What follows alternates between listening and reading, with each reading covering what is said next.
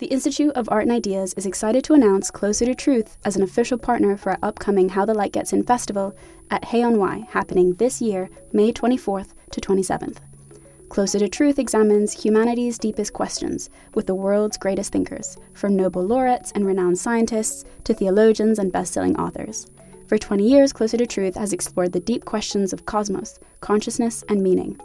This year, host Robert Lawrence Kuhn journeys to new depths with their Philosophy of Biology season, exploring topics like evolution, race, alien intelligences, sex and gender, and much more.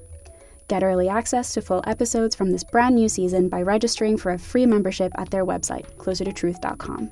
Discover the fundamental issues of existence, engage new and diverse ways of thinking, and seek out your own answers with Closer to Truth.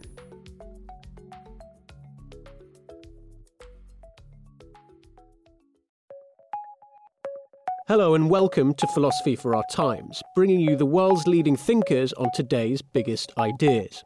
A future with human-like A I is no longer limited to the pages of sci-fi. It's now the dream of big tech too. But is this just a pipe dream? In this episode, join philosopher of perception Mazviita Chirimuuta as she argues that human-like A I is and will remain a fantasy. Mazviita Chirimuuta is a senior lecturer in philosophy at Edinburgh University with interests in neuroscience and philosophy of mind, especially in colour perception. If you enjoy today's episode, don't forget to like and subscribe on your platform of choice and visit I A I dot T V for hundreds more podcasts, videos and articles from the world's leading thinkers. Now, it's time to welcome Mazviita Chirimuuta to Philosophy for Our Times.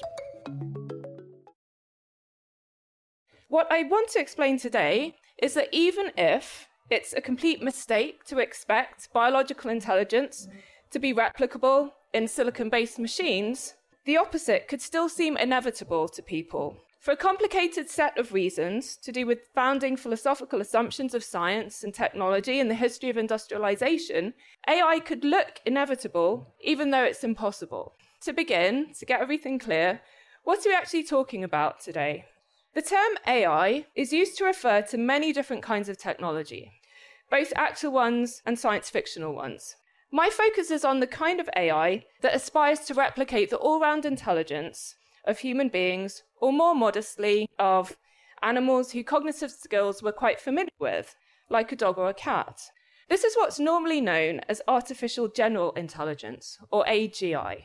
What do we mean by artificial? The double meaning of this word was something that was noticed by one of the founders of A I research, the American cognitive scientist and economist Herbert Simon. He looked at his dictionary and saw that it defines artificial as produced by art rather than by nature, affected, not pertaining to the essence of the matter.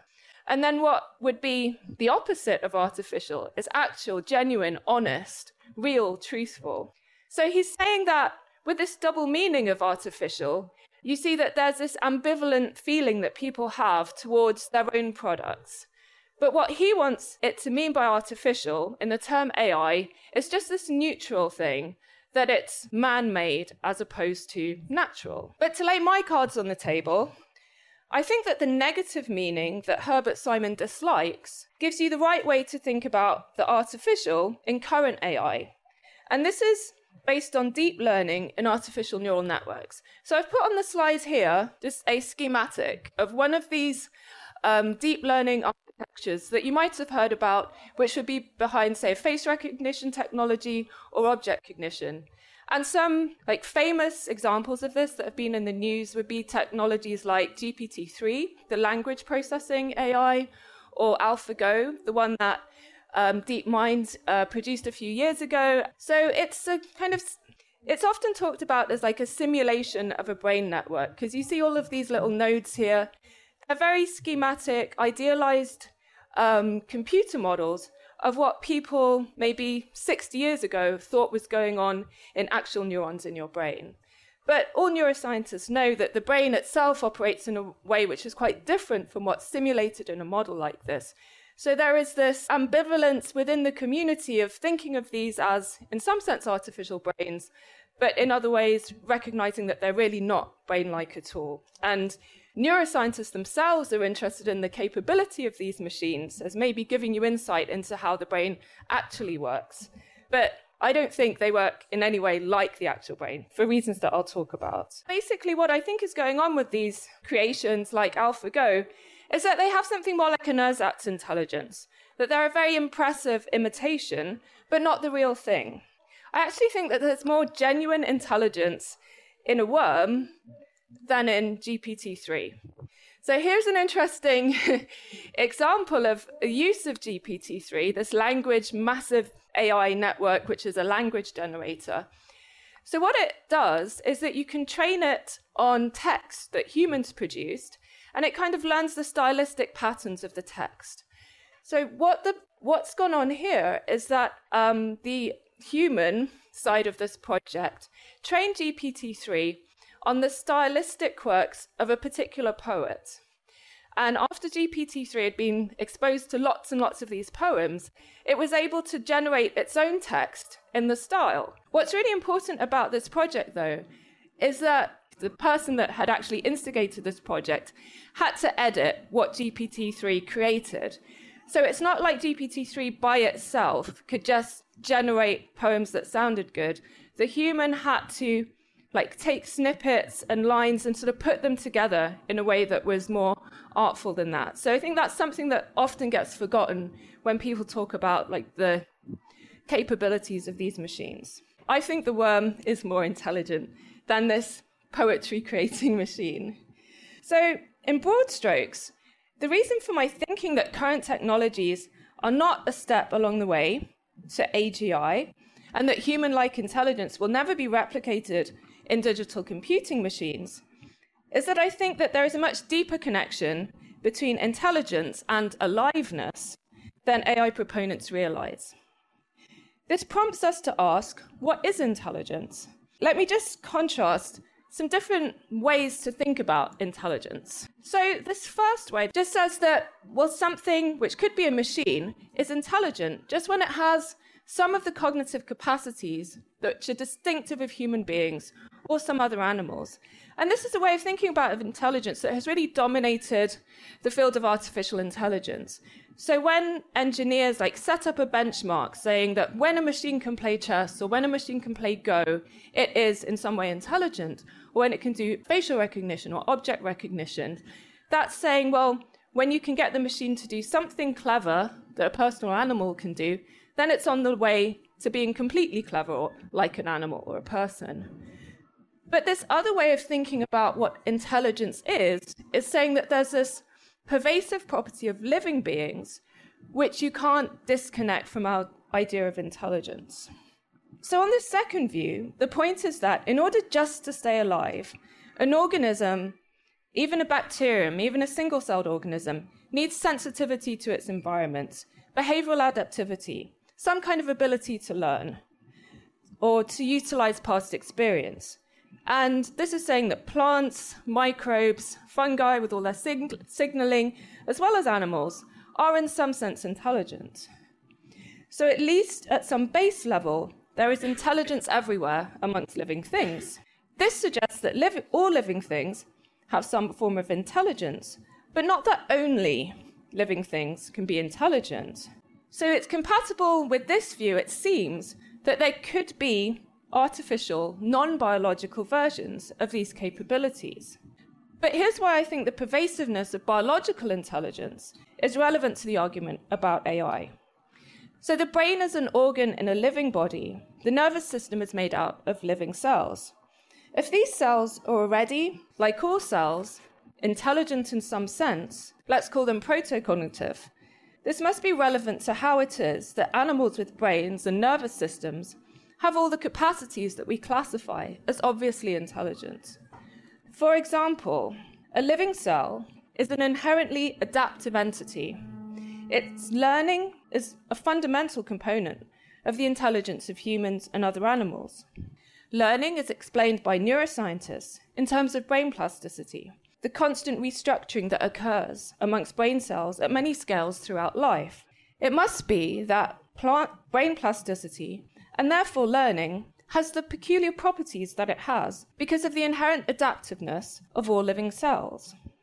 It's interesting that artificial neural networks underlying current A I mimic in a very simplified form one kind of plasticity that goes on in the brain. But the process with which it's supposed to mimic learning, its training algorithm, is very unlike anything in the brain. This is probably because the neural network is running on computing hardware that has none of those protocognitive properties of living tissue. It gives us ersatz learning without the sensitivity and multi-scale adaptiveness of the original. But there's an argument that's often brought up here. When people like me who are skeptical about the prospects for A I make this observation that the only unquestionably intelligent things are living beings. So they'll say that, well, I'm in the situation now of someone at the turn of the previous century who looked around and saw that the only flying things were living things, they were birds and insects, and said, well, it's impossible for a machine to ever fly. And of course, they were proven wrong not soon after that. So the idea that people who are pro-A I come out with here is to say there's no inherent connection between being able to fly and being alive, that there is some same laws of aerodynamics which go across whether you're a living thing or a machine. And they'll say, by the same turn, there are the same laws of cognition, the same laws of intelligence which hold whether you're a machine, an artificial thing, a non-living thing, or whether you're a biological creature. So they'll say, of course, you know, cognitive science can study intelligence, whether it's in a machine or in an animal. But I think the problem with this argument is that there's a big difference with what I'm claiming about the essential connection between life and intelligence. Most living things can't actually fly. Flight is not essential to being alive, whereas my suspicion is that some form of intelligence, protocognition, really is necessary and essential for life, which means that to properly understand intelligence, you, you need to root it in its biological context. And this is what makes me skeptical that you could have genuine intelligence and not fake, artificial intelligence in anything other than a living system. But you're probably thinking that this biocentric conception of intelligence seems just completely counterintuitive and off the wall. And I think that's what many people think when they hear about this. So the next question I want to answer is, like, why does it not seem that there is this inherent connection between being alive and being intelligent, if that's what's really going on? And I think this answers our earlier question as well, which is, why would A G I seem inevitable, even if it's not possible?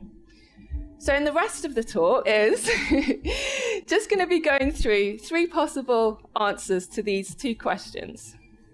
So the first answer seems to be relevant here. It's mind-body dualism. So you've probably heard of the philosopher René Descartes, who's on the right of this oil painting here. He's very much associated with the view that mind, especially the rational thinking of human beings in particular, is due to the fact of human beings having a soul, which is a separate substance from their body.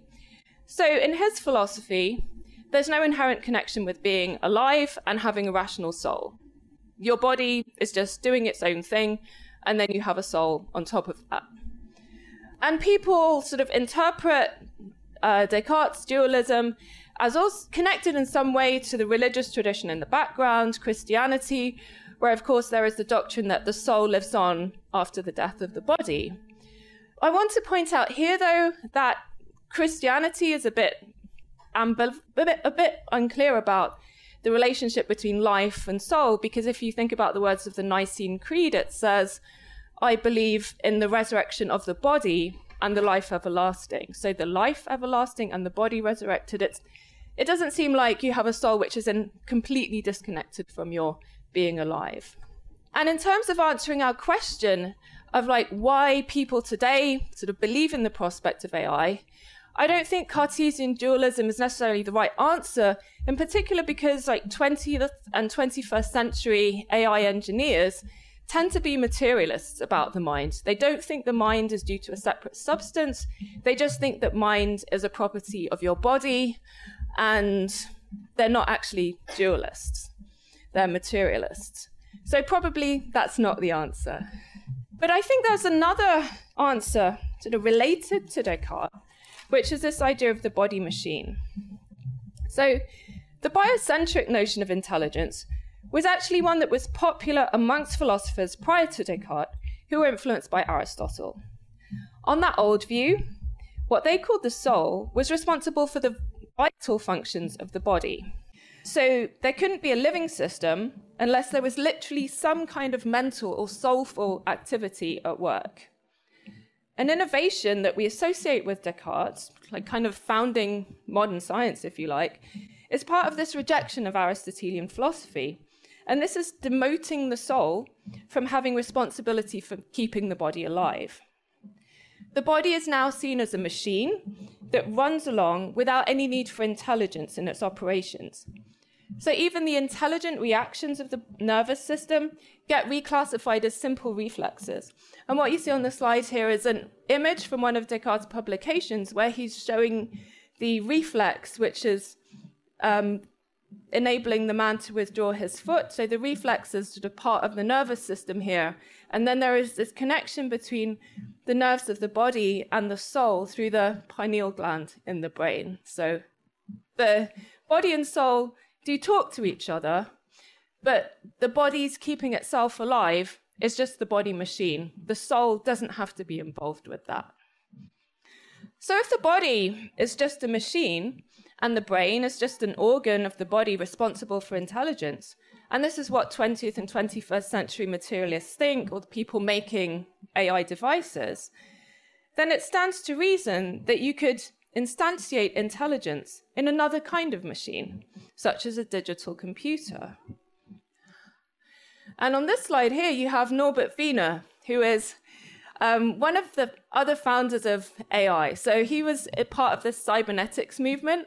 And what is pictured here is one of his like cybernetic creations. These were machines which were supposed to have some kind of self-regulating ability to sort of go about their business in the world, a bit like an animal.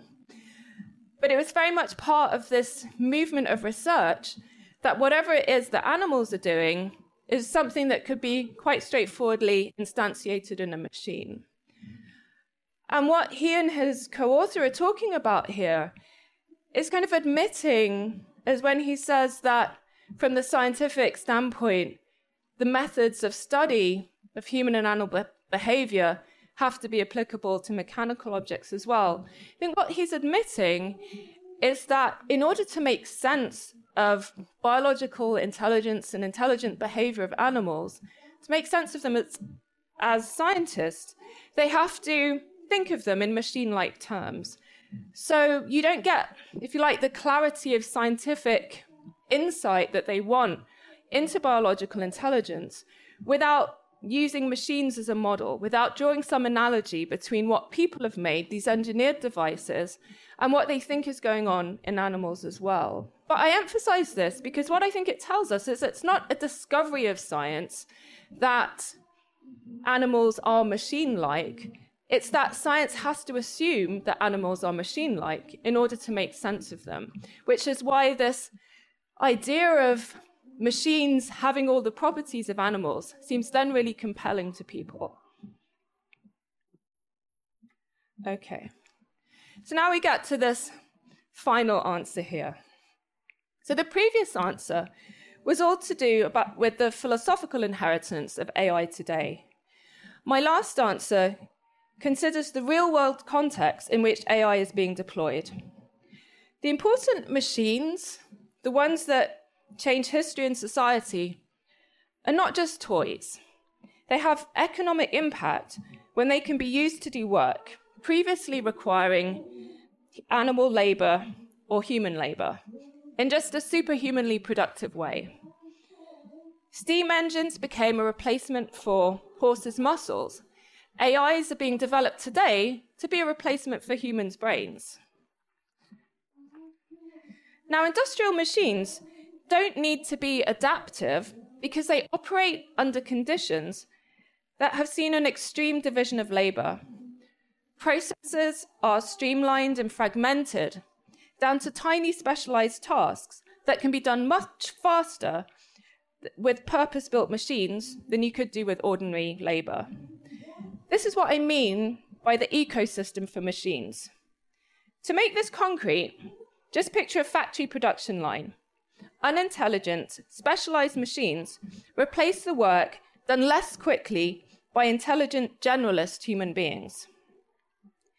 No human being or animal could have the narrowness of expertise of an industrial robot and function and stay alive. What I think is that the impressiveness of A I machines like AlphaGo is parallel to the impressiveness of industrial machines that do one thing with this superhuman strength and speed. But actually, without the intelligence that is needed to work beyond the ecosystem of tasks that people arrange for it. And if human intelligence is anything, it is this general capacity to function outside pre-specified parameters.